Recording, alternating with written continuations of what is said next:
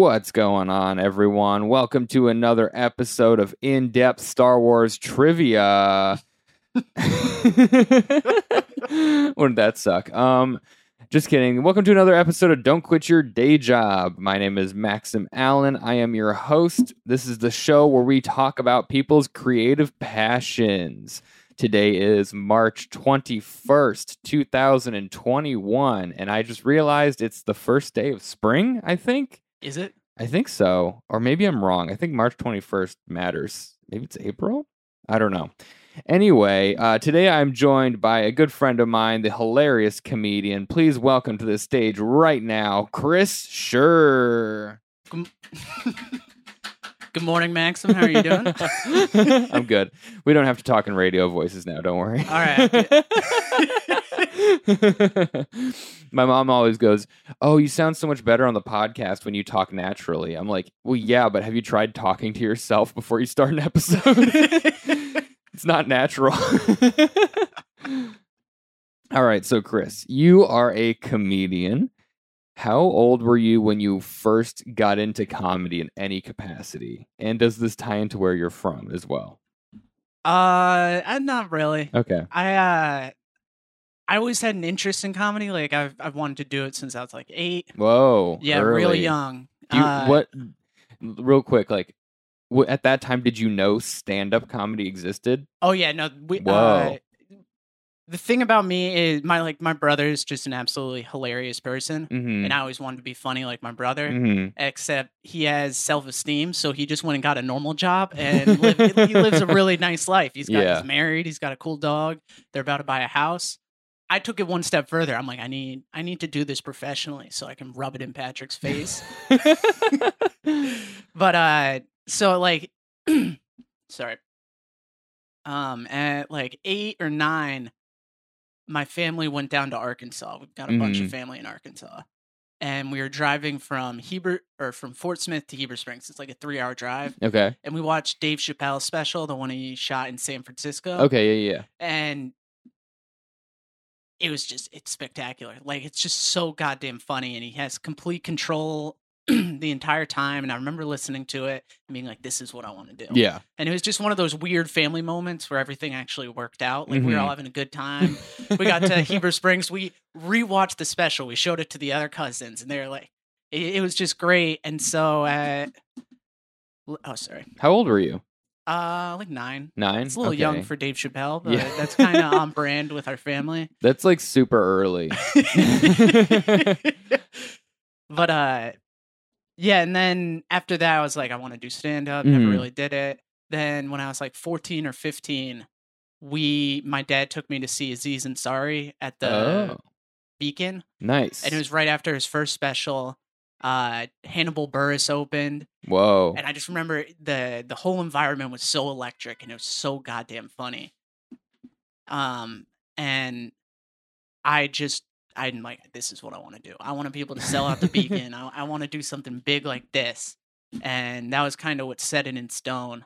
Damn. Did you? So from that experience, um, also, can you just open the door a little bit so Pickles can get out? He's a reoccurring character on the show. Everyone knows him. you might want to leave it open just so you can push it. Okay.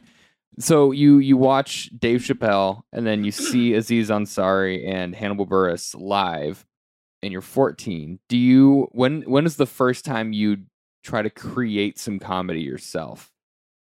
Uh I mean, I always like fucked around and was funny, but the first time I ever like really tried to put together a set was probably weird. Freshman year of college, Mm-hmm. I was visiting a friend in Brooklyn at Pratt. It's a kid named Jake Wolf. Yeah, yeah, He's real Okay. like artsy kid, fun kid.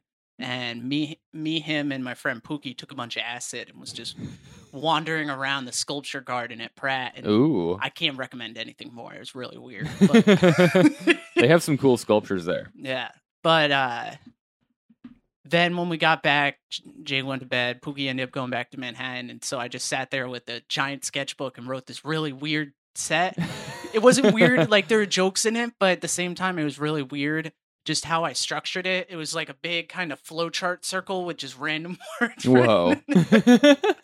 but I was like, okay, that's interesting. I uh, never did anything with it yeah. went back to college. Uh, I I think I was kind of waiting until I was 21 just because I knew you went to a lot of bars and Mm, so Uh, you were kind of like you knew you were eventually going to get up on stage. Yeah. And like it was a countdown. and then junior year of college, I just decided I'm like I'm like if I want to do stand up, I kind of have to do it now.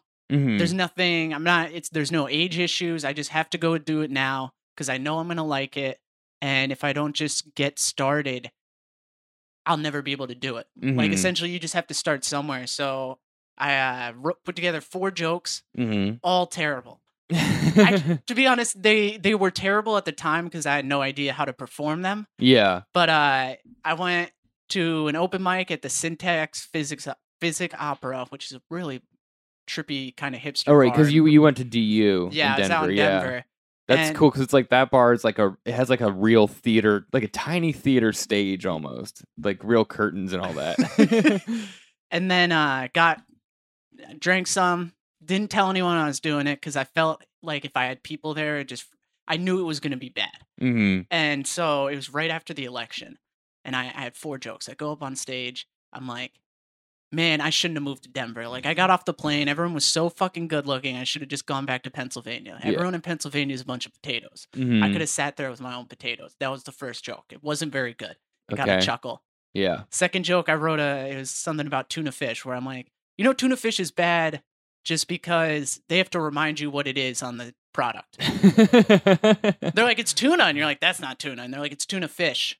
It, it's the it's fish, I swear, and you're like, oh, okay, maybe not at Subway though, but uh, and then so it was right after the election. I came on Mhm. stage and I went, so we all missed out on what we wanted in this election. yeah. Everyone's like, oh, and I'm just like, we we got so close. We were almost there, and it just didn't work out in the end.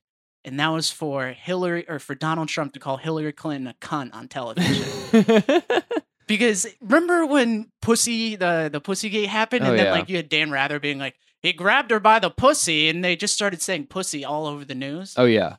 I wanted that with cunt. Like I wanted to see Rachel Maddow to be like, yeah, she. I mean, she was being a little cunty, but I don't know if that warranted the the insult. Not a laugh. oh It man. Just dead silence. And so I went from there into a joke about stuck porn. And I don't know if you know what stuck porn is.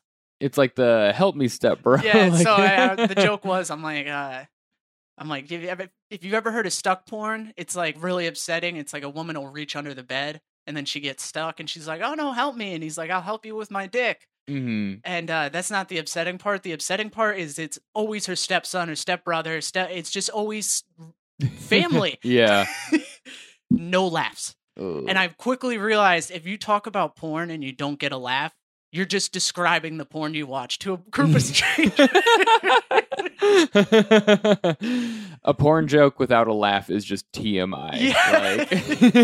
Like- and so I got off stage, finished the performance, and this woman walks across the room, comes up to me, and was like, Thank you.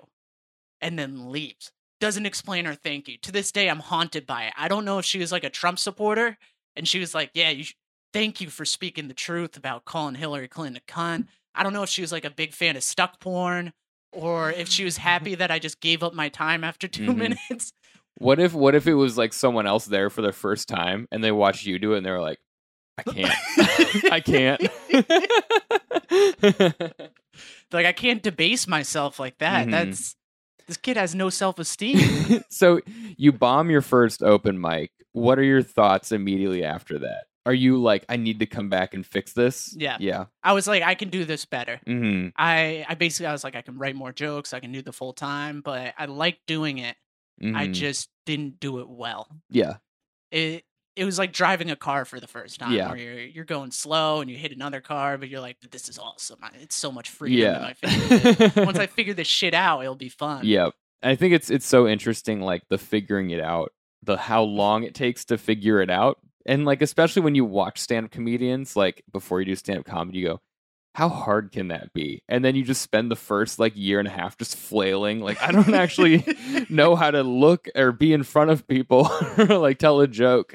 Well, that I started when I first started doing comedy. I mean, I was dealing with my own shit and I was Mhm. angry, so I just did like I went to make people as uncomfortable as possible. I was one of those annoying open mic comedians who like would take the most tragic news, and I'm like, all right, I'm gonna hammer 19 jokes about it. It was Oh, it was ugly, but uh, I don't know. I got it out of me. Like, I, I thought that was the way to be funny, Mhm. but it turns out So, how often did you do comedy in Denver? Like after that, or how long were you there? And then how like after that first open mic, how many mics per week did you do? oh, not many. Okay. I I kind of I did it once, then maybe like a month went by. I went and did another mic. I Mhm. probably would do a mic a month, two mics a month. yeah. I was uh I just wanted to finish college. That's Yeah. kind of how I was at.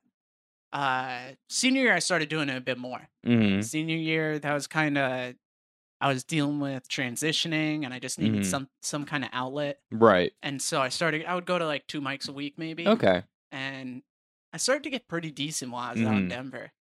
What were your favorite spots? Uh there's a mic at a coffee shop right by uh what's the the train thing called? Uh, Union Station, No, it, the the smart line or what's the the whole system called? the light rail. Light rail. Yeah, Okay. It was by a light rail stop.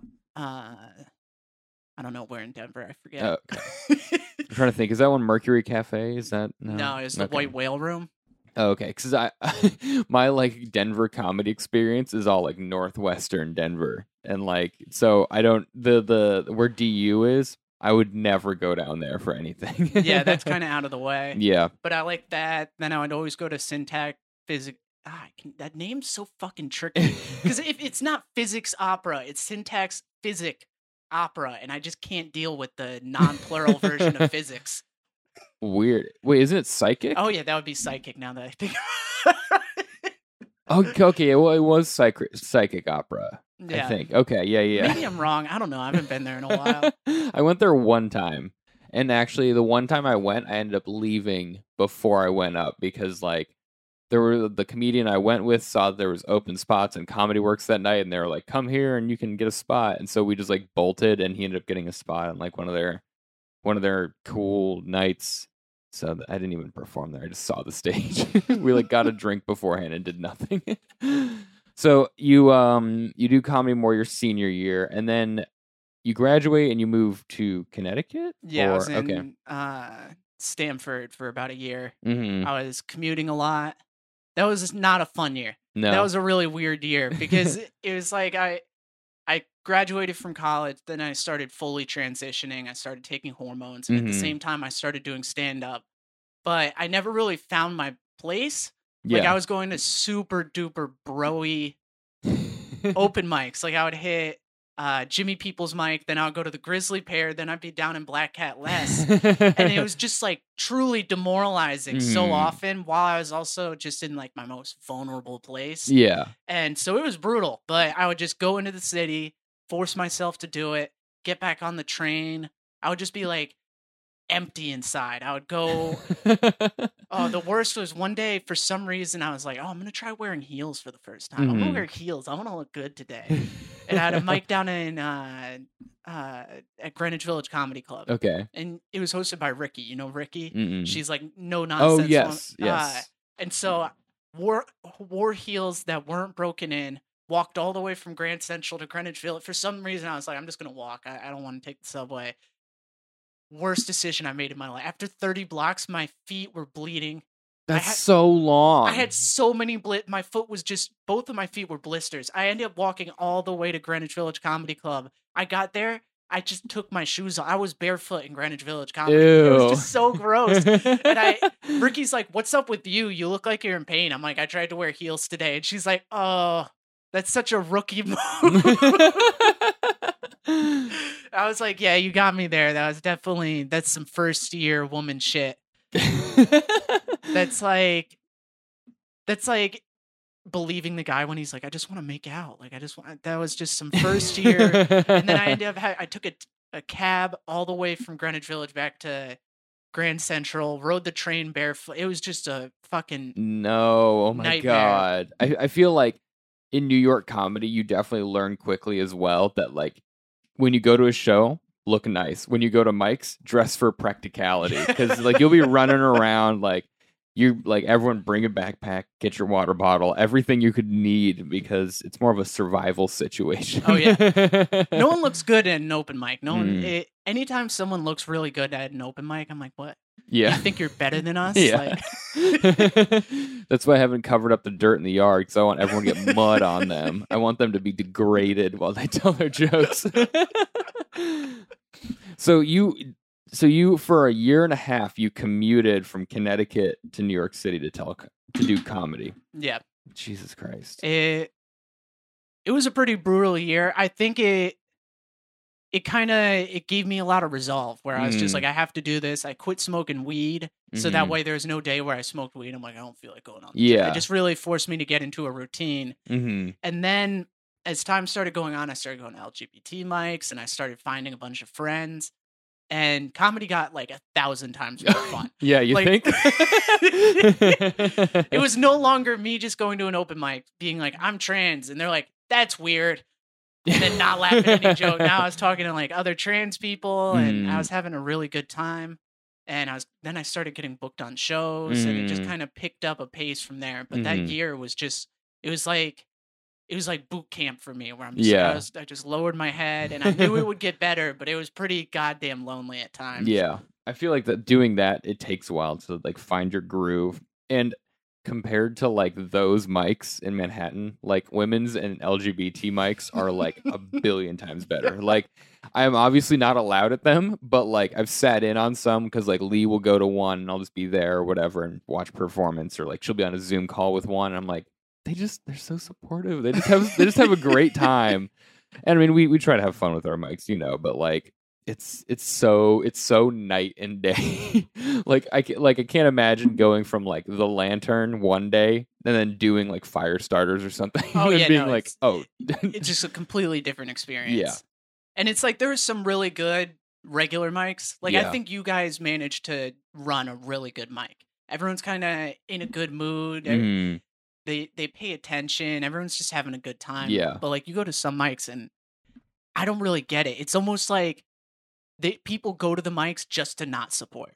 They're like, I fucking hate being here. I hate all the choices I made in life, so I'm gonna make you miserable by not paying attention. right. and I I just never got it. Like, Mhm. and I know at a certain point, doing open mics comedy kind of dulls a little bit. Like it's harder Mhm. to laugh, and you go you go there and you just want to do your set, and you listen to some guy just fucking bomb for five minutes, and you're Oh like, my you're just taking my just just don't leave the city. You're like, I just want to go up sooner. And if you were to just quit comedy, I would go up sooner.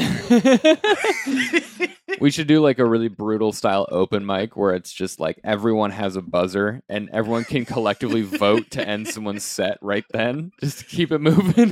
That's what Jimmy Peoples does. Oh yeah, he does, He- doesn't If you're he? doing bad, he's like, if you're doing bad, you get two minutes. If you're doing good, you can get an unlimited amount of minutes. And I'm like, yeah, that fucking sucks. yeah. yeah, I, I don't know. We, we, like we used to go to the Lantern and Jimmy Peoples on Saturdays for a little bit. And it was just like back to back, just brutal. Took the whole afternoon and just n- never got any laughs. And at a certain point, we're like, this is like, yeah, we're going to mics, but this is not worth it. Oh, yeah. and it's, I think you get out of that beginner mentality of like, I need to do as many mics as possible to the point where you get like more comfortable and you're like, okay, I can be choosy and like decide where to practice. Yeah. So in your in your comedy career, what were your like early challenges for you? Like what were you good at right away and what were you bad at right away? Um, hmm, that's an interesting question. I was really good at making short jokes. Yeah. That's I. I still think I'm really good at making short jokes. Like height jokes or like just oh, like one-liner style like just kind of like one liner where like my I mean I still use my opening joke which is transitioning his knee. I used to be a pretty short guy. Now I'm Mhm. just a regular sized woman. right. As okay, guy, yeah. I, I had a I had a oh god, what's that? Now I'm blanking. Holy shit, I didn't get any sleep last night. This is It's like as as a guy you're like the a- low end and a woman you're in the standard deviation or something. oh you know as as my as a guy my dick was fairly average, but as a woman it's way above the mean. Oh, yeah, yeah, yeah. And so I, that's what I I struggled going beyond where I'm like that joke is just so crisp and perfect. it's like two lines back to back with a laugh each. and it it's only we you were I was only doing five minute sets, so it kind of worked because I could go Mm. in there. I had all these tight jokes that always worked, but I struggled to kind of expand on them, and that's Yeah. I still struggle a little bit to this day, but I'm getting better at it. Mhm. And I found like one way I've kind of practiced is I'll have that one little bit written, and then I'll just riff from there. Yeah. Where I'll just see where I can connect it to the other jokes and Mhm. try and build this sort of web of comedy. Yeah. But no, I definitely struggle writing longer jokes.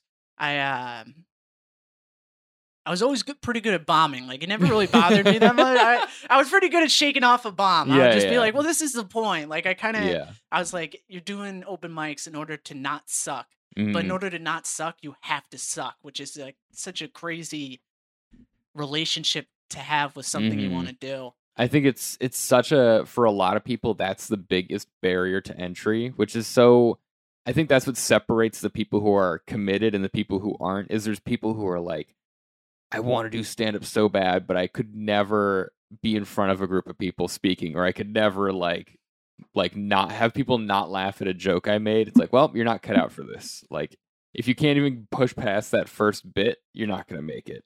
Well, it's like I talked. I was talking to my therapist. He's a Mm. double PhD, really smart guy, and he's like, "I can never do that." PhD in psych and comedy. But he's like, I could never do that. And I'm like, you could do it. It's not that hard. You go up on stage, you talk about your balls for a couple minutes, you get a laugh, you don't, it doesn't matter. Get off stage. It, it's not that hard. And he's just like, I couldn't deal with the the existential weight of it. And I'm just like, I don't know if I can trust you as my therapist now. Yeah. it's not that hard. Like I don't I really never understood that. Yeah. It's like you should be paying me for these sessions. yeah, I, I always thought it was funny when when you I'm sure you've probably heard this too, is like people will see you do stand up or hear that you do stand up and immediately say, You're so brave. it's like you're crazy. I'm just doing the thing I like to do. If anything, I'm desperate for the validation of others. I think I had a joke like way long ago where I was like, I'm not brave because I'm doing stand up. I'm Mhm. brave because I'm doing stand up and I'm trans. I'm, I'm in this room with a bunch of bros.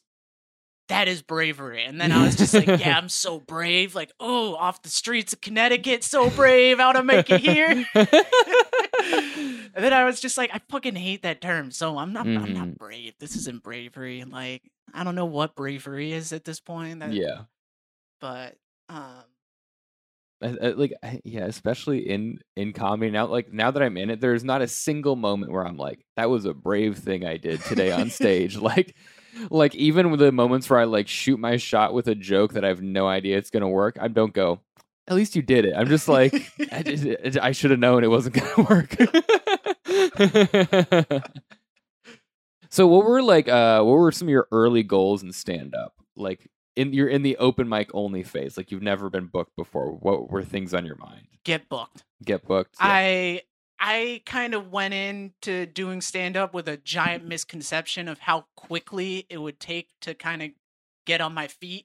how long did you think I don't know what I was thinking. I was just like, all right, I'm going to be doing open mics. And a year later, I'm going to be at clubs. no No, it no. was nonsense. It was such a stupid thought. And like, I think I struggled with that for a while. So my goal for the longest time, I'm like, I just want to get booked on one show. yeah And then I got booked on a show and I was like, well, that was awesome. I how just- long did it take Uh, probably like five months, maybe. okay that's pretty reasonable Yeah, I, I got booked on a show, then I did a bringer, then I got booked on two more shows, Mhm. and it was very sparse after that. yeah But I just slowly kept getting booked a little bit more, Mhm. and so my goal was just always to go excel at open mics to the point that people want me on their shows, right and that's all I focused on. hmm Which really, I think there's a little bit of a problem with that, and I still think I have it today, where I just can't really figure out how to work the system.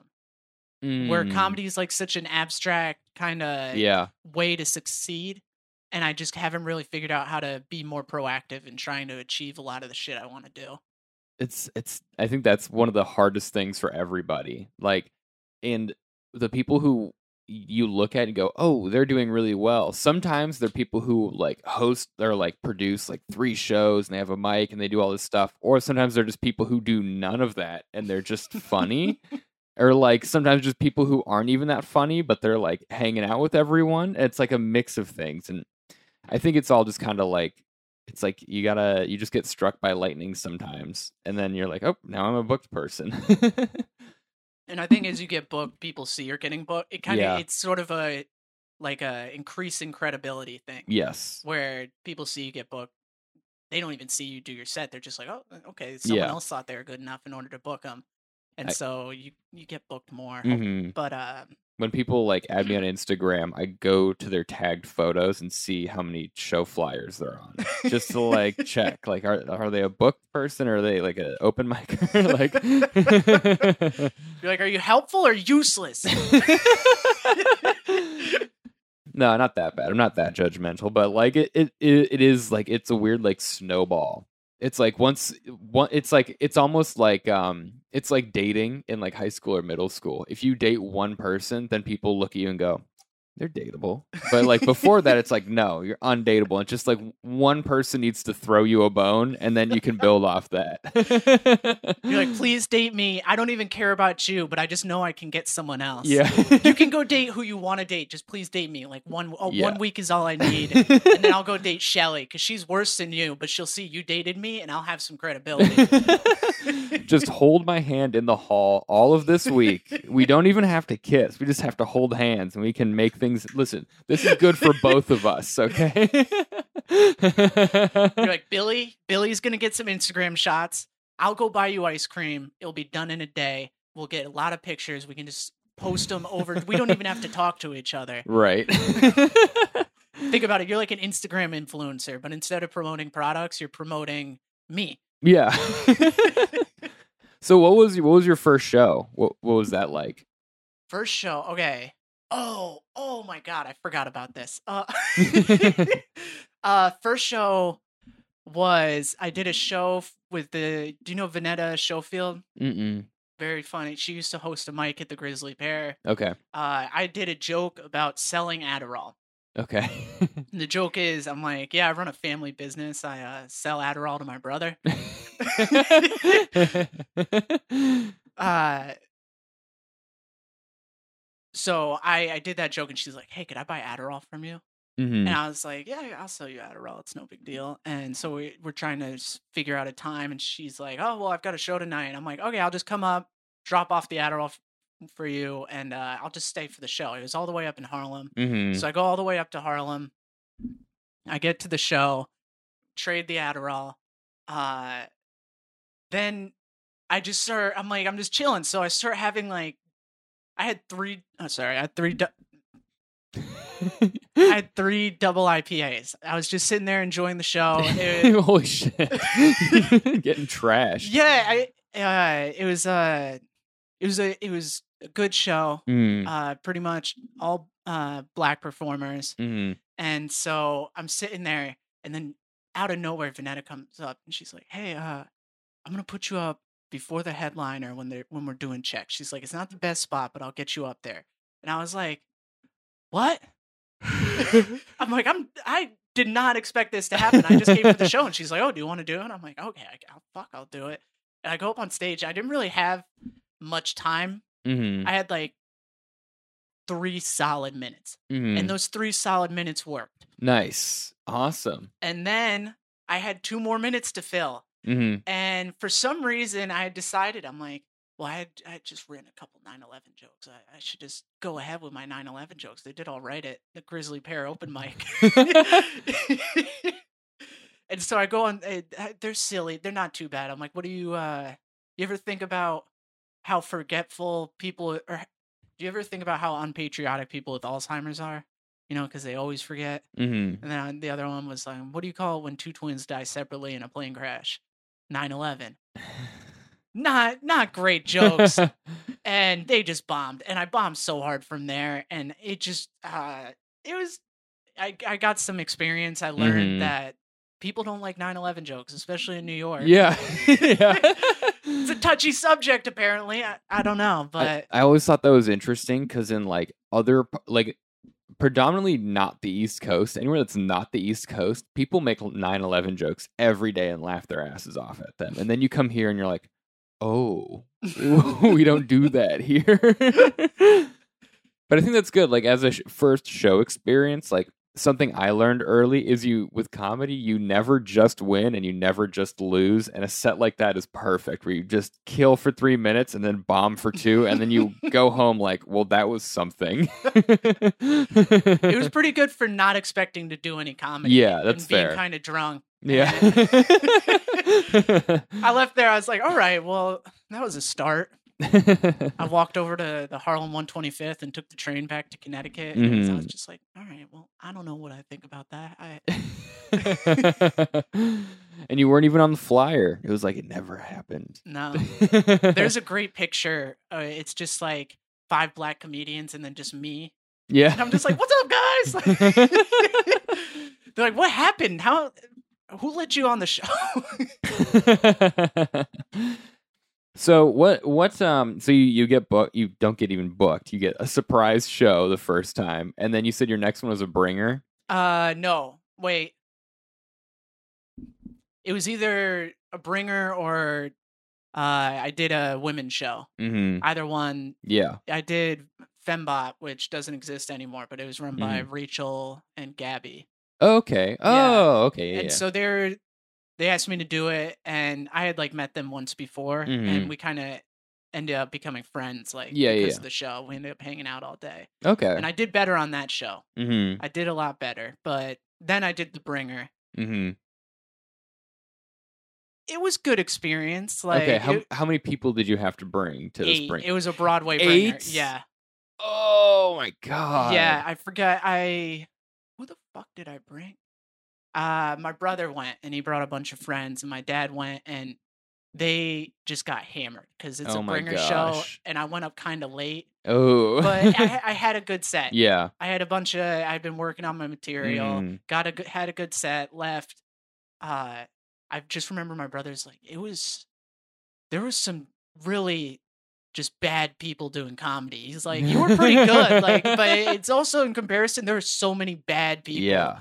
So for for listeners who don't know, a bringer show is a show that a club puts on and you can be on their show and they're easy to get on, but you have to bring a certain amount of people. So if it's a normally typically they're like a two person bringer where two people need to buy a ticket and then two drinks. It ends up about $40 per person to watch you do 5 minutes.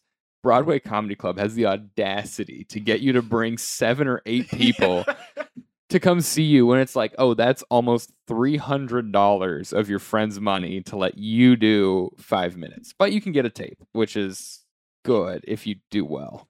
it it was hard because like all I had to bring people from Connecticut. That was the oh, hardest to yeah, get yeah. people there. Bringers are weird because it's like everyone there is only there to see one person, Yeah. and everyone's drinking a lot because there had there's a two drink minimum, hmm and so as people see the people that they want to see, hmm they slowly tune out Yeah. they're just like, all right, I want to get the fuck out of here. I can't Right. listen anymore. All right, comedy, and uh, people were getting booed at the end of the show. Really? Like it got really rowdy.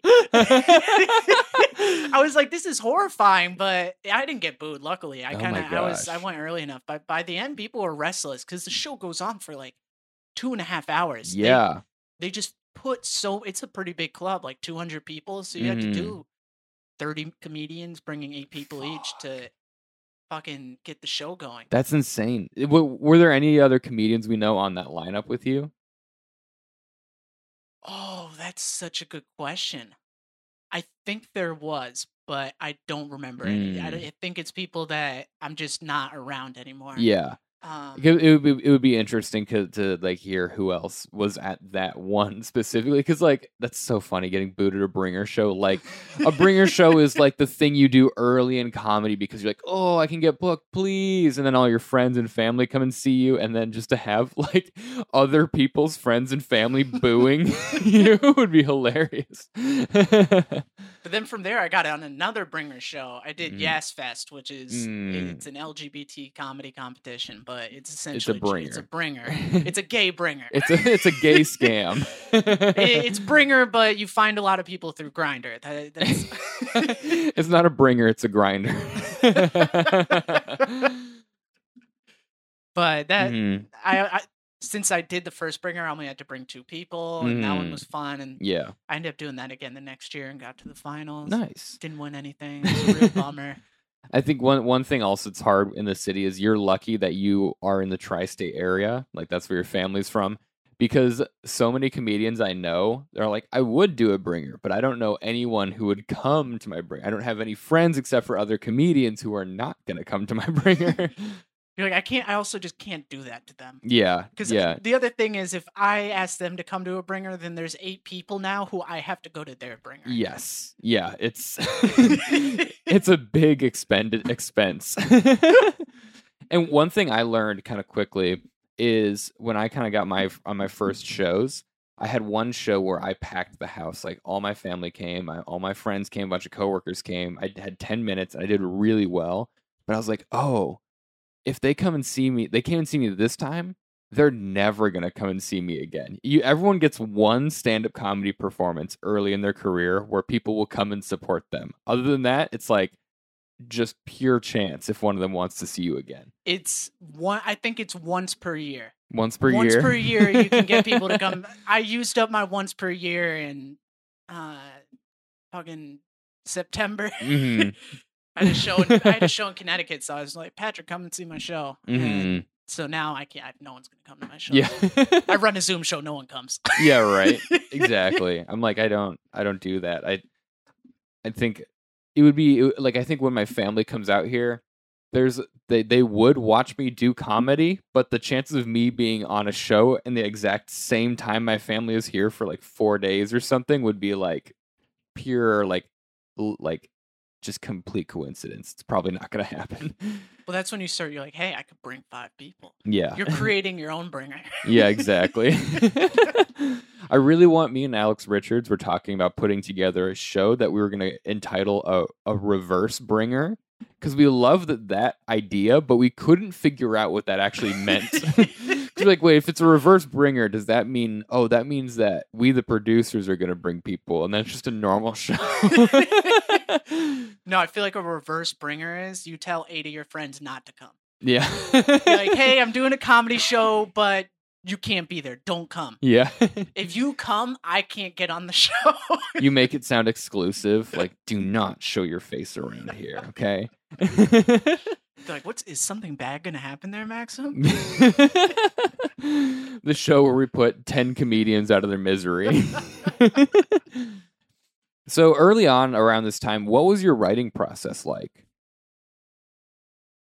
Uh, I'm not much of a writer. Mm-hmm. I kind of, I just sort of juggle jokes in my head and kind of, I always tro- treated a joke like a puzzle Yeah. where I would have something, I'd have the premise Yeah. and I'd have a line that made me giggle. Mhm. Like I would just be thinking, I'd be like, oh, that's pretty funny. And then I Yeah. kind of figure out how to turn that line into a joke. right. And then I'd go on stage and do it. And I would see which part of the joke worked. Mm. And then I would cut down all the parts that didn't work, see, figure out what I need to add to it to Yeah. kind of turn it into an actual functioning unit of a joke. Mhm. And then as time went on, I would kind of perfect it. And then I would just stop. Yeah. Like I, I just kind of, I always figured if there's a, if I have a joke that gets a laugh every time, Mhm. there's no need to tweak it. Right. And I don't know if that's true anymore because I do tweak jokes more and I try telling them different ways because I always Mhm. figure that either I can get more out of them, like I Mhm. can extend them if I just tell it a little bit differently, Yeah. or um, I just find more stuff by kind of riffing on it. Yeah. But no, I was always I would since I was commuting, I'd always just sit on the train and kind of Mhm. toss shit in my head, and then I would walk. For the first year, I didn't ride subways. I always just walked everywhere, and it was Mhm. exhausting. I didn't go to Brooklyn because I had no clue how to.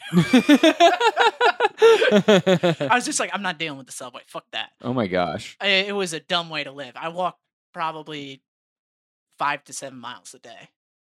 Were your legs like shredded? Oh, I was looking so good. I was in the P. I was.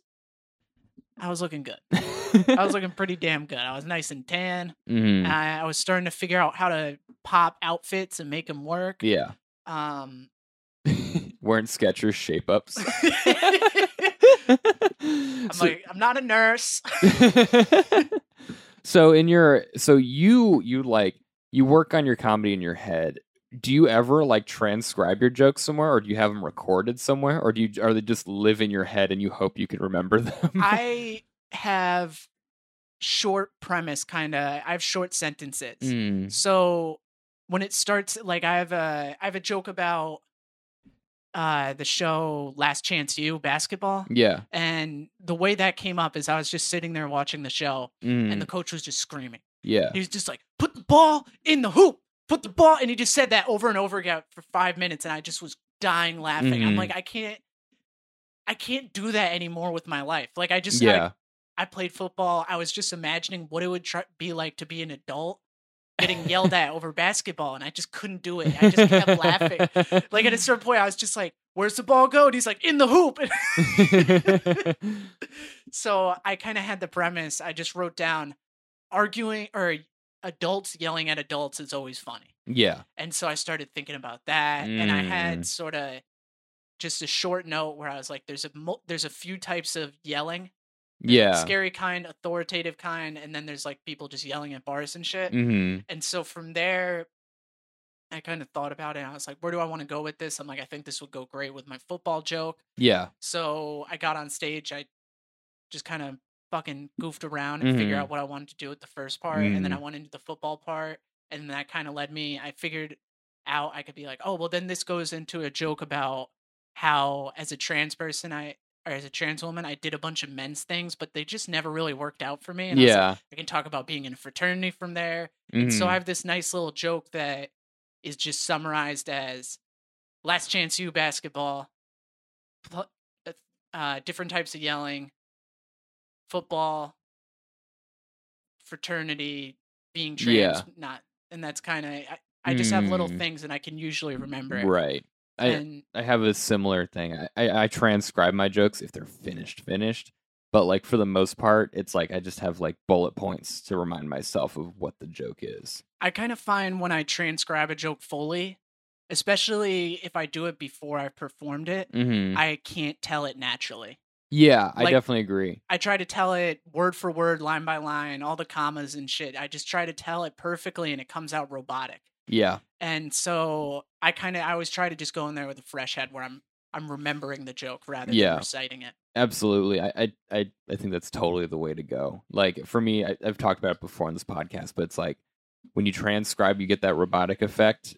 So it's like I like to just riff. Like I have like the premise and the punchline. There's like two th- elements, and the punchline is the most concrete part, and then it's kind of like feel it out and like bring it naturally to get there. And sometimes it takes longer, but the payoff is better than if you just like scripted the whole thing. Yeah.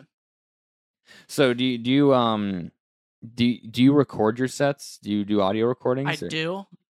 I in my entire time doing comedy, I have listened to one recording. That's it. I can't I just can't deal with the sound of my voice. Oh wow. Like it makes me deeply uncomfortable. And it's I don't I don't think it's a gender dysphoria thing. I just can't deal with my voice. I, I hate it. It makes my skin crawl. I just sit there. I'm like, you sound like such a fucking idiot. yeah, try hanging out with you. I'm like, I feel bad for everyone I talk to. I feel bad for you listening to this podcast right now. Just turn it off. Just turn it off. Like I, you can't deal with it. And I only listened to one because this was senior year of college. Mhm. I had done a joke like a couple months earlier, and it was just it absolutely killed Yeah. because it was about this kid named Brooks. And Brooks Mhm. was this weird kid who went to my high school. Mhm. Just like, you know, those kind of kids who are just fucking weird. Yeah. They go out of their way to be weird. hmm And uh, he ended up coming to University of Denver. He was grade below me, joined my fraternity. So I was at the bid meeting, living in the house while it was going on. And kid's just like a, a head case. He walks in and uh during the like the bid process, hmm you have to they take pictures so we know who we're talking about. Yeah. And he's wearing sunglasses. And our president's like, Hey, uh, could you take the sunglasses off so I can get a picture of you? And he's like, Nah, these sunglasses are dope. I fingered a girl wearing these sunglasses. And it- oh my god. and like so he didn't get into the fraternity. It, it was people were just absolutely tearing him apart. And, um, uh, he ended up dropping out of college, and then he went on Facebook and started posting Hitler quotes on his Facebook. Well, he, one of them was like, "Why would you expect humans to treat each other, or why wouldn't you expect humans to treat each other with the cruelty nature does?"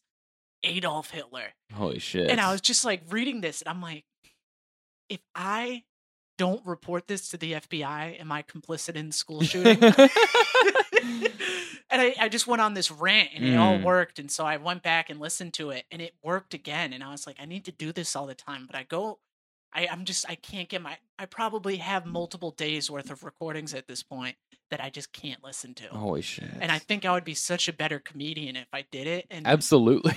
I, there's just one day I don't know what I'm. I, maybe I'll have to take like a Xanax or something Mm. so I can calm down. Because the thing is, I found when I was listening to him, I got used to it.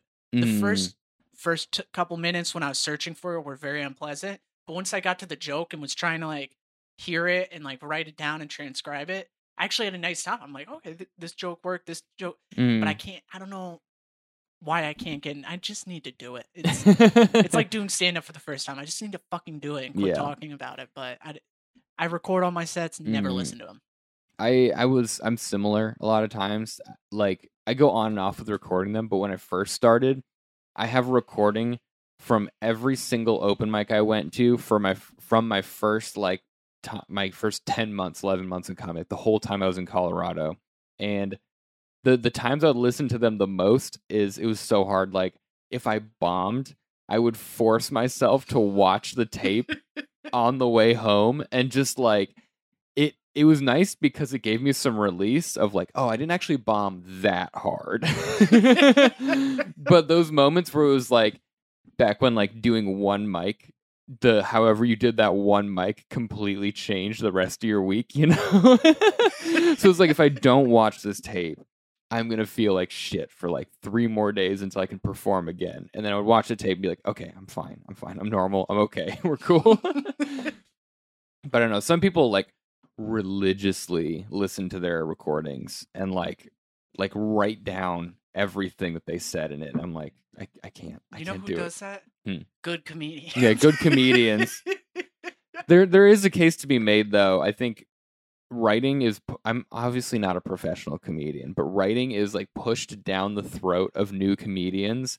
And I think the people who advocate for that are comedians who write a lot. And the comedians who don't write a lot who are also successful just are like just have fun. And then but there's not this like narrative of like don't write anything. It'll help you. well, uh, that's like a big subject. Anytime Howard Stern has a comedian on, yeah. he, he always has Jerry Seinfeld on, and he's like, Jerry's got the work ethic. He writes two hours every single day, hmm seven seven days a week, and then he'll have someone. I think he had uh,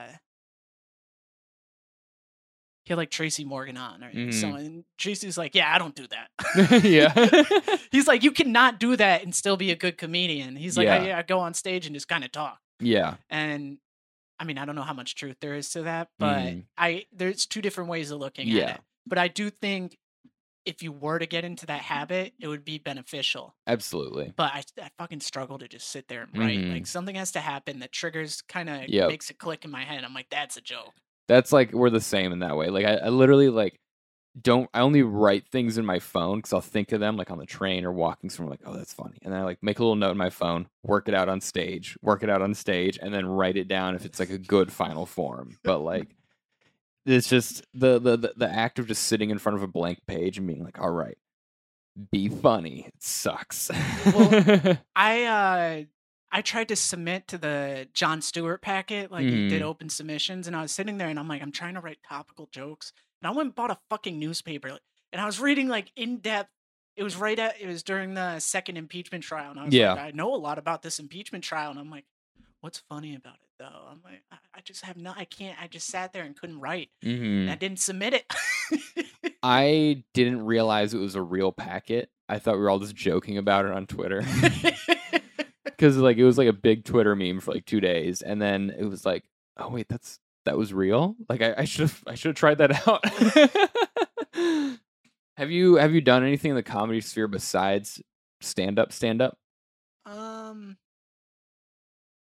not really. Not really. I I don't have that much interest. Okay, that's fair. I'm a terrible actor. okay, like, it- I can only be me in the Mm, sense that I it's senior year of college. I was in a film class. It was an advanced film class, mm, and it's like everyone had to pitch something to shoot, and that was the final project.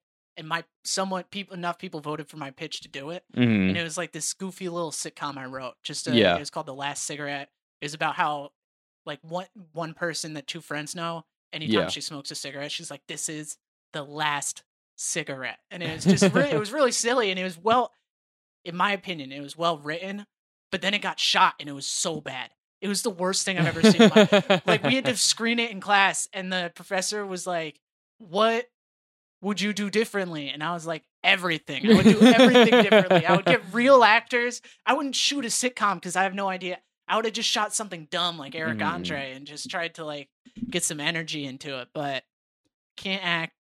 I like writing. I always wanted to write. Like I've written a pilot, Mhm. and I enjoy that. But I definitely always just wanted to be a stand-up comedian. yeah. So that would be like your dream. Would you be like a touring comic? Oh, or would you that's be, that's yeah. the dream. I uh, I mean the id- I always wanted. I mean this kind of go back goes back to dealing with depression and gender dysphoria. It's, hmm uh, I just wanted to be able to do something the entire year. Like I wanted to be able to do like 250 shows in a year, so that way my time was always taken Mhm. up. And uh, it didn't work out. It hasn't happened yet. Not yet. I'm doing like tw- 20, 30 shows a year. That's That's not bad. maybe a little more. That's better than me. I like I have these week like it'll be like one month of like the year where I'm like I've been booked on like seven shows and then just nothing and it's it's fine. People know who I am. They know I'm funny but there's better people to book right? Now I, I I literally like it's funny that you were like oh I'm gonna do comedy for about a year. I'm gonna get discovered at an open mic and it's gonna be fine. Because I came into comedy fully being like it will take me seven years to matter and that is fine with me. Well, that's what someone told my uh my friend Elliot. His dad Mm, was the host of Chats Chat Soup. It was like an old E show. It was Okay. the one. It existed before uh Joel McHale show called The Soup. okay. and he he's a touring stand up. He was the host of Wipeout, but he was Mm. performing at Comedy Works in Denver. So I hit up Elliot and I was like, "Hey, could you text your uncle and maybe I could talk to him Mhm. after the show?" So I went and saw the show. Then after I went up and talked to him, and he, I was like, "What can I expect?" And he's like, "Well, here's how it's gonna go. First two years, all you can all you can do is not quit. You're not gonna get anywhere. You're gonna be fucking useless." He's like, all you if you make it for the for, through the first two years and don't quit, you're doing better than other people. He's like three three to five years, you kind of get a little bit, you get your feet in the ground a little bit. You start mm-hmm. to pick up some momentum. You're like, okay, maybe I could actually do this. He's like seven to ten years. If you don't have some kind of progress, like if you're not at the point where you feel like this is actually going somewhere, you should probably quit. You're just never going to make it. Whoa. And I was like, all right, well, that's a long amount of time. I, I can deal with that. But I also had this thought where I'm like, yeah, I'm going to do it in three. Like, I, mean, he, he was the host of Wipeout. I'm, I'm, I'm Chris Sure I can do this fast. I'm, I'm the next Dave Chappelle. Oh and Oh my it was such nonsense. that that's scary because then it's like, oh, at the seven to ten year mark, it's like that's either make it make it in some way or quit. Because then in- in my mind, I'm like, are they gonna make me quit? Will the council vote? yeah, the council of comedians who have been in the game for six and a half years. Get out of here, old man. no, that that's a good way to put it, though. I think like my first two years is like one year Colorado, one year New York, and then I didn't feel like I mattered until like last summer with like outdoor comedy and us getting our mic and stuff. And I'm like, okay, I can feel there's like growth, even though it's invisible right now. so you you've performed comedy in like a lot of places though. Yeah. So you've done you've been in Colorado, New York City, Connecticut. Connecticut. Uh, I performed at Mohegan Sun. which is That's a what? casino in upper state Connecticut. Okay. Worst performance of my life. Like I don't I, that might go down as the worst bomb I've ever done. Oh yeah, I remember you co- you calling calling Lee about this. I I did a stand. It was a comedy competition. Made Mm. it through the first round fine. Second round, I hadn't been doing much. I forget what happened, but I just had taken a couple weeks off, hmm and then I get up on stage and I tried to do this like long roundabout story, and it bombed from the first second. It kept bombing, and I was bombing so hard I missed the light. They fucking played me off the stage. Oh my god. It so bad. And I remember I just went to the bar and I was like, give me just the most alcoholic drink you have, like just straight bourbon. And I was sitting there just drinking this bourbon, and this other comedian named Beecher, who's just absolutely killed, comes up to me and he's like, You look like you want to kill yourself. I'm like, That's exactly how I feel. My whole family came to this. It was like just such a devastating moment. And uh yeah, it fucking sucked, man. It, but Mohegan was a cool place to perform. Mhm. Um Have you performed in Florida? Yep, performed in Florida. I Mhm. had a strip club show while I was down there recently. that that was interesting. It was like Mhm. in a little kind of VIP restaurant area of the strip Mm. club. There, it, it was a long show. It was on a Sunday. At tw- I ended up going up at like eleven thirty on a Mhm. Sunday, and the audience was just tired. And I had twenty minutes, and I hadn't performed in a while, so I'd say the first ten minutes did really well Mhm. then like the there were parts of the last 10 minutes that did well but Mhm. there were a lot of parts where they just looked at me and they're like oh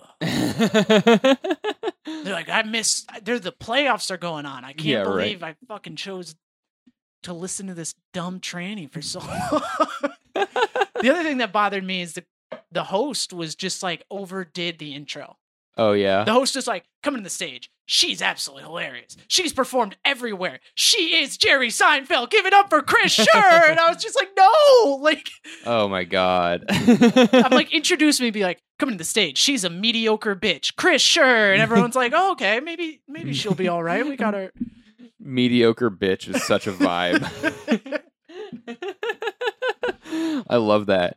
So, um, how did you uh, recoup? I I feel like that happened. I might have my timeline timeline wrong, but wasn't that like when you were moving from Greenwich to like Brooklyn or something? So it was like a moving week or two beforehand. so, uh, that was the weekend of my brother's wedding. Oh, and that was after COVID. So during COVID, my ha- my dad had an apartment in Stamford that was just Mhm. a lot nicer than my apartment in Greenwich Village. Mhm. and so I COVID hit and I just went down there because I could drive my car, I could go out walking. It was just Connecticut did better during Yeah. the pandemic than New York did. Early pandemic, yeah. So I was living there.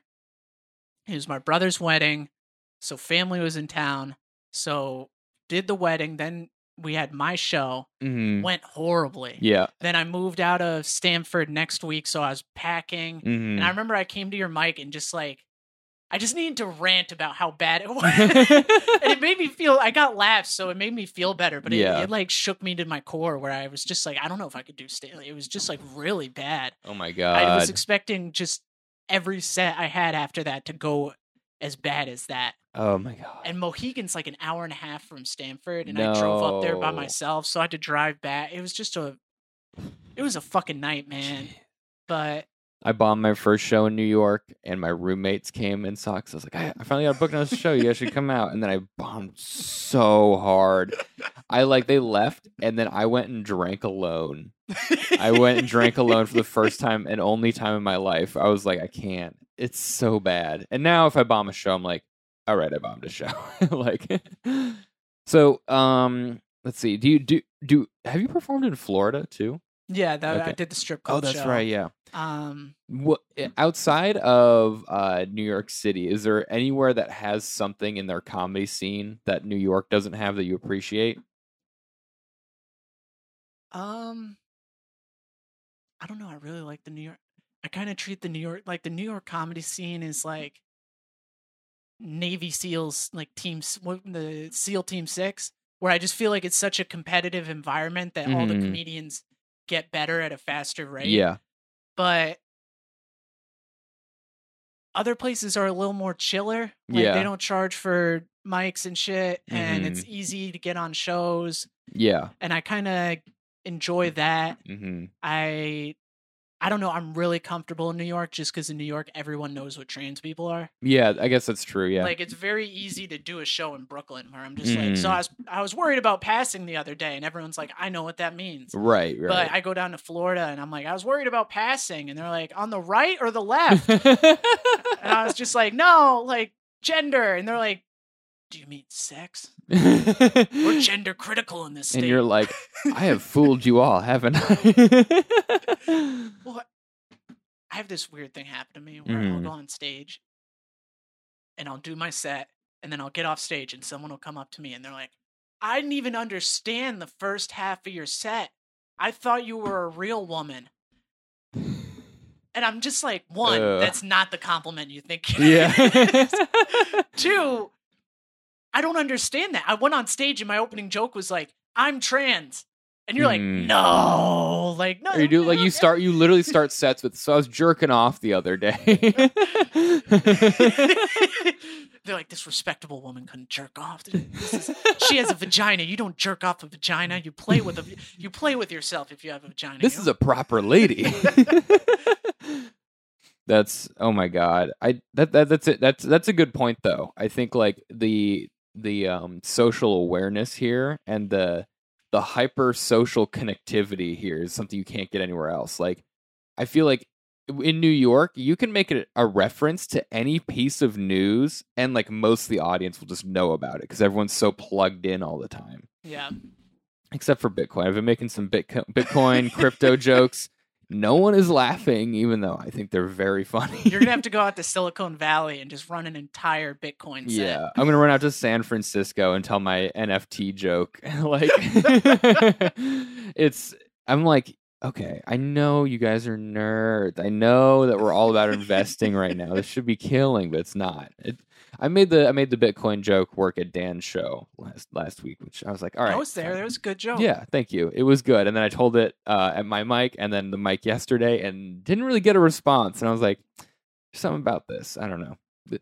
That's also something I would say is hard to deal with early on in comedy is understanding the consistency of a joke largely depends on like like it, there's so many factors. There's like how you're feeling that day, how much you perform it, what the audience is like, what the environment is like. And I think that's something you pick up over time. Like, have you ever had that like early on where you would tell a joke and be like, this killed here, but then you do it a bunch and it doesn't work and you couldn't figure out why? I would always just trash the joke, Yeah. which probably isn't the smartest thing ever. I give up immediately. no, I, wouldn't give up immediately. It would be like after two weeks of telling this Mhm. joke, I'm just like, it's not funny. Okay, I have to give up on it. I'm sorry. I really thought you. It's like if you your dog kept biting your kid, Yeah. and you're like, at a certain point, I'm being a bad parent. and I'm just getting rid of the dog, but you're like, I love this dog. It's so scrappy and Mhm. weird, but I can't figure it out. it, it's like it's it's really nice to me. I, it makes me laugh. But hmm I yeah, that's a really weird kind of thing to figure out. hmm And there, I went through when I was early first year doing comedy in New York. I went through a phase for like two months where I just couldn't get a laugh. Oh boy. And, Like I would That's get, the I would get like a it? small laugh, but I was just in such a slump. hmm I didn't know what to do. I was just like, God, I just can't get. I just kept going into the city and fucking sucking. And walking to suck. You're on foot, no, No, trains. The walking was the only redeemable part. I always I love the walking because I would suck and I would walk and I'd get over how much I sucked. By the time I got to the next mic, I'm like, maybe I can do this, and then I'd suck and I'm like, well, I'll walk back to Grand Central. oh my god, it's like your punishment. my legs will be burning. My shin feels like it's broken. I'm like, you bitch, you deserve this. So, how did you eventually get out of that slump? What did it take? It just happened one day. hmm I no skill, no self awareness. It just worked out. I think it was a mixture of when I was doing that, I was Mhm. like trying to write as much material as possible. right. So I would kind of do a joke, it would suck. I would keep doing it, it would suck. I would move on to the next joke. So I think I went to a mic I hadn't been to before. So there's new people. Yeah. I ran the three jokes that I know worked, hmm got laughs, kind of boosted my confidence a little Yeah. bit. And then from there, it just slowly got better. hmm But yeah, that, that was a shitty two months. Though. It was Those like rough. fucking brutal. I was just like, man, am I ever gonna get better? It was one of those. It was also that like first slump where like you know you Mhm. do good, you do good at one mic, and then you don't do good for a little while. after Yeah. that. it's just that was the like my first like three months in New York City. Like I was mm. on such a high coming from Colorado. I was like, I'm doing well. I did the Comedy Works new talent night. I did had a really good set. I'm feeling good. Like I'm funny. And then I got to New York City and was like, oh, I'm not funny at all. and then it was like, I, like it was like three months, maybe even more, of just bombing so hard. And like I was meeting people, and like sometimes I'd say something offhanded on stage, and people would laugh, and people would be like, "You're funny." I'm like, I know I'm funny, but I don't know how to make you fucking laugh when I try to. And it took so long to figure out, and it was just like I'm glad that like people had faith in me. Like just having some friends be like, "Don't worry, you're funny." it took forever to get out of, but like I think one thing that cannot like I think once you get to a certain point with like how far in we are at this point, it's like I don't think you, your confidence can take a hit of that magnitude like it does early on. No, it's. I mean, I I kind of had it with that Mohegan show, but it Yeah. took me a week to get out of Yeah. it, and I wasn't like, oh, I'm gonna quit. It was more, I was just a little nervous at the mic. Yeah. The next mic I went to, Mm-hmm. I uh, one weird thing I found about performing in different places Mm-hmm. is like just how different jokes will work. Yeah. It's like when I was in uh Denver, I my opener was a joke where I'm like, "If- a slave gets ten thousand hours of experience, does that make him a slave master or just like a regular slave expert? I, I'm not. I'm legally not gonna laugh at that. it was like a Mal- it was On a the Malcolm record, I Gladwell laugh. joke. but uh it worked in Denver. Like people, I don't know if it's like in Denver. there- weird that it that stuff kills there because it's I think it's because there's a lot of white people and white people love Malcolm Gladwell. And then I went and did it at Jimmy People's mic first time, first mic I did, and he's like, "Hey man, uh, I don't think any amount of experience makes a slave a slave master. That's not really how it worked." And I was like, "Yeah, you're right." you're right. Jeez, I mean, it was so bizarre because like I did mostly comedy in Boulder, and it was so hyper woke. It was like it was like New York City levels of like woke, but without actually having other types of people around. It was just like this like super like hyper woke thing to the point where you couldn't even make a joke about suicide or like killing yourself without people like cringing at it. And then I would go to Denver and hear jokes like that, and I'd be like, "What is going on?" Like, what? Denver is like a weird place because it's truly. You think all of Colorado's blue. You're like Mm-mm. Colorado legal weed, bunch of hippies, like love snowboarding. They're all going to be liberal, but Denver's like pretty 50-50. Mhm. Where it's like Boulder's super liberal, Denver's 50-50, and then you've got like Fort Collins, which is, from what I remember, very conservative. But no, I, I did it. I used to go to this mic, and it wasn't in Denver. It's in I think Centennial, Colorado, Mhm. like maybe twenty minute drive outside. Mhm. And it was called the Wrongest Joke Mic. Okay. And so whoever told the gnarliest joke Ooh. won a twenty dollar bar tab. This was such a weird mic because it was like you you drove down I 70 Mhm. for a while, got to like a the middle of nowhere. You pull up, it's a biker bar, and at this biker bar, there's two rooms. There's like the small front bar room where you did the mic, and then you there's a curtain, and you go, and there's a much bigger space where they had heavy metal shows every single night. Whoa. And- The heavy metal shows always started 15 to 20 minutes into the open mic and the speakers could not compete. There is no doors. So if you weren't one of the first four comedians, you were screaming over heavy metal. And it was just this weird mic where people go on stage and say horrible shit, but it, Mm. I was like, I need to win this. I, I got like really, I always had fun at that mic. And last, I think this was the last mic I did in Denver. I go Mhm. up there. Um, I forget what I, I just had like, I did my, I think I had two 9 11 jokes. Then I went to just a gnarly joke about getting fingered by a, by a masseuse. Mhm. right as I was doing that joke, three old women walked into the bar. And I was just like, what? Why are you here for one? It was just such a weird sight. They sit down at the table. I'm talking like, I just went into a gross masturbation joke. They got up, left immediately. and I won the contest. And I was like, all right, cool, I'm going out. Whoa, I'm going out on a good no, but That's awesome. that's like Denver. You you go out and you get shit like that. hmm But that shit wouldn't fly in Boulder. No, it's and like the you look at just the electoral map of Colorado and how it's divvied up, and it's like you basically have like Denver, Boulder, and then like Summit County are majority blue, and then that's it. Everywhere else is just like it's red. So it's it is like a weird combination. Um, yeah. Uh, so we're we're down to kind of our last twenty minutes here. I want to ask you a couple things. So one, what are your thoughts? What would you tell someone who wants to start stand up comedy or someone who is early in their stand up comedy career? What lessons have you learned? Um, find your friends. hmm Find people that you actually want to be around. That definitely made the process a lot easier. hmm Uh, listen to your sets. Yeah, listen to your Don't be like me. Get over it. your voice isn't weird. It's just you don't normally hear it. Yeah. Uh, listen to your sets. Work on your jokes. You can't get in. Try and like get rid of any ego you have because hmm essentially you're garbage and you're nothing. And if you think you're better, you'll end up just being disappointed. Yeah. You're I like I call everyone. You're a dog shit open micer. Unless you're getting paid for it regularly, you are a dog shit open micer. uh, listen to people. Take Mhm. advice. Don't do too many bringers. Do one bringer get a tape, but after that, don't do any more. hmm Uh, come to Maxim Allen and Leland Mike. and be fucking cool, okay? be cool. Yeah, don't make an asshole of yourself. That makes it hard. Yeah. don't be an asshole. Yeah, that's a big one.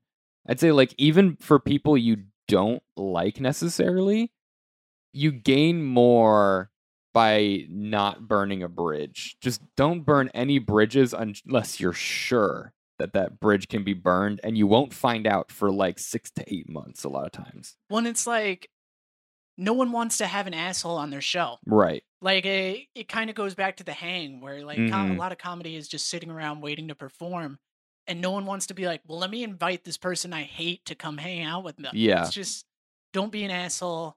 Be kind to people. Mhm. You'll definitely. It's it's uh, what's the you, you catch more flies with honey. Yeah. Totally. I was about to say something completely different and get the saying wrong. Anytime I, I'm about to say a saying, I'm like, wait, this is the right saying, right? oh my god. Yeah, I I think that that's a big thing is like when you start, especially the comedy scene is kind of daunting when you first get into it wherever you are. And it only helps to be friendly and like just show up and be cool and be a good hang. Don't be a don't be a downer. If you're a downer, people are you're not they're not going to want to have you around. no. Uh, don't drink too much. Yeah. also that. yeah, I I struggled with that a little in- the beginning because I Mhm. was just fucking sitting around so much, so I just Yeah. drink. Now I take the train home, so uh, it didn't really do anything disastrous, but it's definitely gonna hinder you to a certain extent. yeah. Like most comedians don't drink that much. It's No. partly a money thing, but A lot of them will do their set and then drink at a show. and I find the people who drink too much, I don't want to be around. Mhm. They're one, their comedy is usually really sloppy. Yeah. and they they their issues end up bleeding out onto the stage. Yeah. Like there's some people who pull it off, Yeah. but there's other people who just can't quite get it. Totally. I I think like for me it always bothered me when I saw a comedian just get up and just be super trashed like cuz you you you'll see people for the first time and people will see you for the first time no matter where you are and so you should make a good impression. And like for me like I only get drunk like once every 2 months at our mic but I like let everyone know. It's like tonight's the night I'm drinking, so sorry, but like there, I've seen people before get up and just be so hammered and try to do comedy and be like, okay, I know you think you are killing it right now, but everyone is looking at you and you look like shit. Yep. and also, I've heard that like with drinking, a lot of people early on will drink like two or three beers before they go up to get over the confidence hump, but then you're relying on beer or like drinking to get you in the zone for comedy. See, it was never that for me. hmm It was always just boredom. Just boredom. I was just like, well, I'm at a bar and I might as well Mm. have a beer while I'm sitting here. And then like the Mhm. mic will go on for another two hours. And I'm like, well, I might as well fucking get another Yeah. beer. And yeah, I don't know. I- Mhm. I, I think it, it helped get me through the first few months, but yeah. looking back on it, it just why bother? Like we're here to Mhm. do something specific. We're not here to drink. hmm The other thing that I I I did it once or twice, but don't smoke weed before you go on stage. Just- There's there is a select amount of people who can actually pull it off, and I'm pretty sure they all lived in Denver. yeah. Like there's a lot of people who go on stage high and they're just not fully in it. Yeah. Like I I was on a show in Connecticut and the woman got really high and like half of what she said was I'm super stoned right now. Mhm. And I was like do some jokes like Yeah.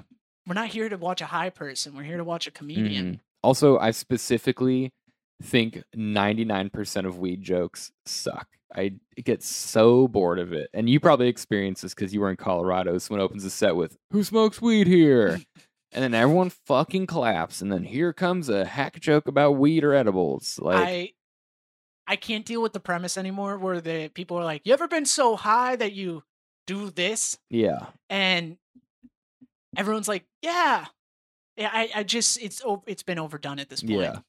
The the one my, my favorite of that genre though is uh, Omar Scruggs. He has that joke where he's like, "Man, I had stopped week smoking weed because I was getting too high. And I'd go go home, get a scoop of ice cream, and then like blow on it like soup." I was like, "All right, I'll I'll take that one." what are your um What are your thoughts on like new people and like getting confident in stand up? what do you mean? uh, like early on, like confidence is kind of shaky. Like, what are things that you would do if you could go back in time? How would you better better handle your confidence and like try to get more solid there with comedy? Um, hmm, that's an interesting question. Confidence. Oh goddamn! You're throwing me for a loop. Okay, I'll throw. I'll give you an easier one then. Okay. No, no, no. You, we can stay on this. Uh, Okay. I don't want to do. You're like, all right, dummy. Like you can't. you're like Chris. Scher, only guest who couldn't answer this basic fucking question. You know what I was gonna ask you? I was gonna say, how do you make money from this? I was gonna throw you a harder one. How do you make money from this? Uh, you rob people while you're waiting to go to an open mic. yeah, exactly. No confidence. I don't know. Just keep performing. hmm make your friends uh know that people suck worse than you do Yeah. and that everyone kind of i i hated the the whole idea i like i don't believe it when professional comedians are like i was good from the first set. I'm just calling bullshit on it. Yeah. i just don't fucking believe it. Hmm and so no no one's like that. Just keep doing your jokes. You'll get better. Don't don't blame anybody. Don't blame yourself if your joke doesn't work. The joke Mhm. blame the joke and just either fix it or move on. That's kind of the big confidence thing That's a good that's a good tip though to like not take it out on yourself. Like yes, you are writing the jokes, but it's just like any other skill. Like making joke like in the most it's so abstract and it's like weird cuz like the, the the art of like making things funny is just like it's completely magic and you just kind of figure out how to be better at it over time. You're guaranteed you're going to write some bad jokes. Or like you'll be like so funny as a person and you'll like try to write jokes and be like why have I not written anything funny? I'm funny. It just takes time. So just chill out. Also, don't get cocky. That's that's something early on too. I don't know. That goes into the being a good hang. Don't don't get cocky about it. Yeah. i fuck i i had something else to say about confidence but i'm just fucking blanking so bad. Smoke too much weed before the podcast. you ever get so high you have an idea on a podcast? You fucking bla- you just black out you forget what you were gonna say? It was really good advice too. Yeah, no, I, I don't know. I think it's I I never thought I like even though I'm not that deep into my comedy career, I'm in I'm in like two and a half years right now, and I never thought I would feel so secure in who I am as a comedian this soon. Like, and looking back on like my first year, I'm like, I was such a mess. I cannot believe how m- much of a mess of a comedian I was. And then you just figure out these like intangible things as you go along that make you better. It's weird. I don't think I know there are lots of books on stand up comedy and comedy writing that do provide some value, but there is nothing like just going and eating a bag of dicks over and over and over and over on stage. oh i think that's the only way you can get good at st- Mhm. i i'm not a i bought a book in in college called mastering stand-up comedy and i was just I, I bought it as a joke where i'm like really i'm gonna read this book and be a master at stand-up comedy really i'm gonna be the funny jerry seinfeld wasn't funny read this book now he's the best comedian like and I like the thing about it is it's not just like it's not like ice skating. It's not like there's like steps. There's not like a thing that everyone does. It's like the thing everyone does is you go to open mics and then you get booked on shows and you keep doing it. But fundamentally, every single person is different. So you, you can't be like, here's how you should do your style of humor in what form it takes. Like now it's just it's like Hunter Hunter. Everyone's got their own like little power.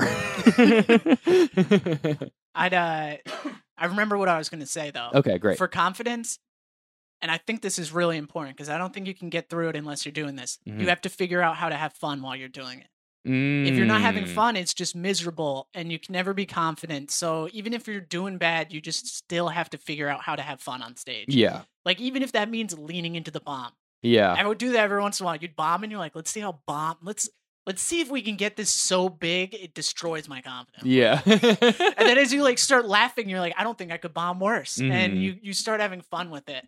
So I think that's important for confidence. Because if you're having fun, it doesn't really matter that much if you do well or not. You're Mhm. still gonna enjoy doing it. Definitely. I, I think that also ties into like the finding your friends type thing. Like when you have mics and like people you enjoy hanging out with at comedy stuff, you build up that confidence. So when you leave that circle to perform somewhere else, you still think, oh, I'm having fun and I'm having a good time and you can be comfortable.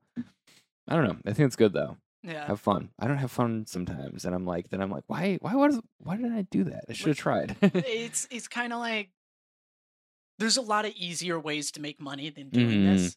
We're doing it because this is what we want to do, and part of the reason that we want to do it is because it's fucking fun. yeah. So if you lose that aspect of it, you're just like, I could be having a better life. Yeah. You're like, I could Yeah. be miserable and making money doing it versus Exactly. doing this. Yeah, it's like I think there the the hardest part initially is like grinding it out kind of alone. But once you kind of get your roots planted and hang out with people and kind of get into the groove of it, then it's just it's just fun as itself. Like I've never thought for a moment, even even my worst set, never for a moment was I was I like, oh, I'm definitely gonna quit this. Like, no, it's it keeps you going. Yeah. So, okay, this is the final question. We have about 10 minutes left. Do you have a message or a lesson that you stick to in your have you stuck to in your own creative journey that like you, repeat in your head? Do you have something that like do you have like a theme in your comedy career? I ask a lot of questions layered on top of each other with no concrete answer to see Yeah. what people will say. But do you have like do you have something you kind of stick to that you've stuck to in your mind that like keeps you going? Um, I mean, hmm, that's a fucking really good question. You're you're really good at this. Thank you. You're like, I'm gonna bring on a bunch of comedians who kind of have shallow thoughts and ask them very deep questions about themselves and see if they can do it. Yeah, right. uh, shit, a We- theme. we find out who's been going to therapy. I mean, one thing I've always wanted to do with comedy is, is kind of figure out a way where I can get people comfortable with trans people. hmm Where that was sort of, I never really expected that to happen. hmm But as I started to going all going to all those broy mics, that was a lot of feedback I was getting from people where they're like, I had no fucking clue about.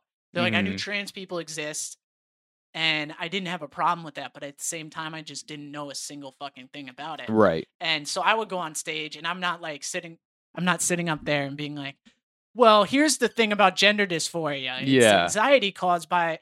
I would go up there and be like, so I had to go donate sperm. yeah. And they're like, whoa, I didn't even know that was a part of the process. Your balls don't produce sperm anymore. I'm like, nah, estrogen's weird. Mhm. My nipples are sensitive. And they're like, whoa, that's new. I didn't even know nipples were sensitive. yeah. totally. I think I think they're like I think that's also like you provide something that's really valuable in comedy is like the perspective people get from stand up and seeing stand up performers just kind of humanizes people that you wouldn't otherwise interface with, you Yeah. know? So I think it's dope. I mean, but theme, I, I don't know. Just keep pushing, It's okay. keep pushing forward. your stand up theme is really like I have balls, I was jerking off. Like that's that's your st- I'm not trying to be a scholar here. Like, there's not going to be any like uh trans feminist book where they're like, it was all dark until uh, a leader came about talking about her balls and butthole. her It's- taint joke really changed the whole perspective of being trans in America. it's so funny to me because like when comedians like when we talk about what we do, every comedian said like, you know, I'm just out here telling dick jokes. And very few people actually tell dick jokes. It's just in our mind every joke is just some shitty hack thing. And you're like the only you're the person who tells the most dick jokes. and your all your set is like 90% dick jokes and we're just all like awesome, amazing. She's so funny.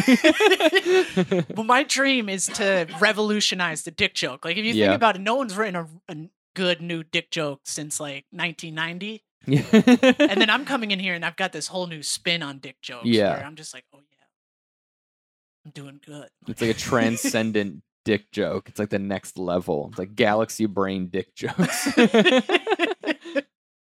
All right, awesome. Well, that's pretty much it for our show. Do you have anything you want to throw on here?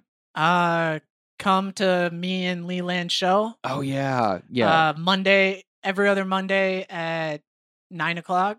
You can follow me on Instagram at Chris underscore Scher, and I'll post about that. Please come. We Nice. need people so badly. yeah, it's called uh, Who Hurt You. Yeah, it's called Who Hurt You. so if you want to listen to some comedians tell their jokes and then complain about the trauma in their lives, it's great. It's it's a good show, I promise. So if you're listening, go check that out. I'll put the I'll put the link to Chris Scher, Chris Scher's Instagram in the description. I'll also put the Eventbrite page for that show, and you guys can go and go go listen, go laugh at some jokes. So thanks for coming on, Chris. Oh, I had an amazing time. Thank you for having me. Uh, Perfect. I mean, you asked me at 11 o'clock last night. Thanks for coming on at short notice. I got a little, I got a little goofed up. I, it's like here's what happens: is every week I record this, then I edit it and I release it, and then there's three or four days of me basking in the episode has been released, and then I'm like, okay, let's see how many listens I get, and then before I know it, it's Friday, and I'm like, fuck, I gotta get someone on the show. I, I need to plan better. But yeah, thank you for coming on. This was awesome. Uh, Thanks for chilling. yeah, thank you for having me. This, I, I, I was just gonna end up reading fan fiction. That was gonna be my morning. Is I, I was gonna finish all 100, 130,000 words of this fan fiction, and now I did this instead. That's way too many. It's way too many. At a certain point, it's just repeating. They're like, oh, and there was a bunch of trauma, and they're sad, uh, and then they got into a different situation, but the trauma's still affecting them. I'm just like, Jesus, finish the story, but awesome. Well, guys, thank you so much for tuning in. Um, we'll, we'll be back next week with more Don't Quit Your Day Job action. And I do not know who the guest will be because that is how it goes. So enjoy your fan fiction. Enjoy the rest of your week. Uh, thanks for tuning in. Bye.